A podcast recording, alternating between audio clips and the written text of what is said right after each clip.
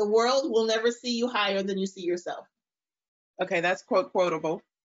That's powerful. That became one of my things. And I realized that, that I realized that there was a direct correlation to how I saw myself and how I was showing up and how others saw me. You know, others actually saw me a lot higher. You know, they were like, oh my God, you're doing this. But I was holding myself back in so many ways, you know, judgment, this, oh my God, you know, everything has to be perfect because if I put it out and it just completely, you know, even though I know that you're supposed to fail, but you know, let me just wait a little bit longer to polish it up just a little bit more before I, you know, put it out into the world. And so I don't know, 2014, 2012, 2011, I don't know. I really started um, focusing on um, my self worth and self esteem. And that's when I decided to shift from just a personal branding agency to we trademarking the um, term, trademark the term personal elevation agency to recognize there is a correlation between all of it. Um, that the way that you elevate is internal and external, and it is absolutely all connected because you can absolutely be a beast and show up with your Birkin bag and have you know your uh, you know the latest outfit on and be killing the game, but too afraid to raise your hand or too afraid to say anything because you feel as though your ideas aren't warranted. You know. So yes. there absolutely has to be a um, a decision that's made internally that you, the world deserves to see what you have.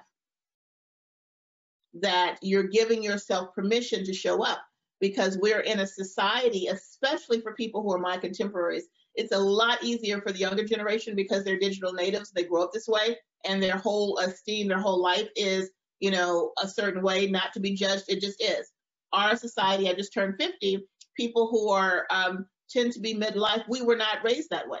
And so it is much more difficult to be raised in a way where you were taught that certain things were appropriate, certain things were not, certain things need to be kept to the family, certain things though you were taught that it was important the way you know other people um, viewed you because every day your mom was like, "You're representing all of us. You better not go out there and act like you." You know what I'm saying? yes.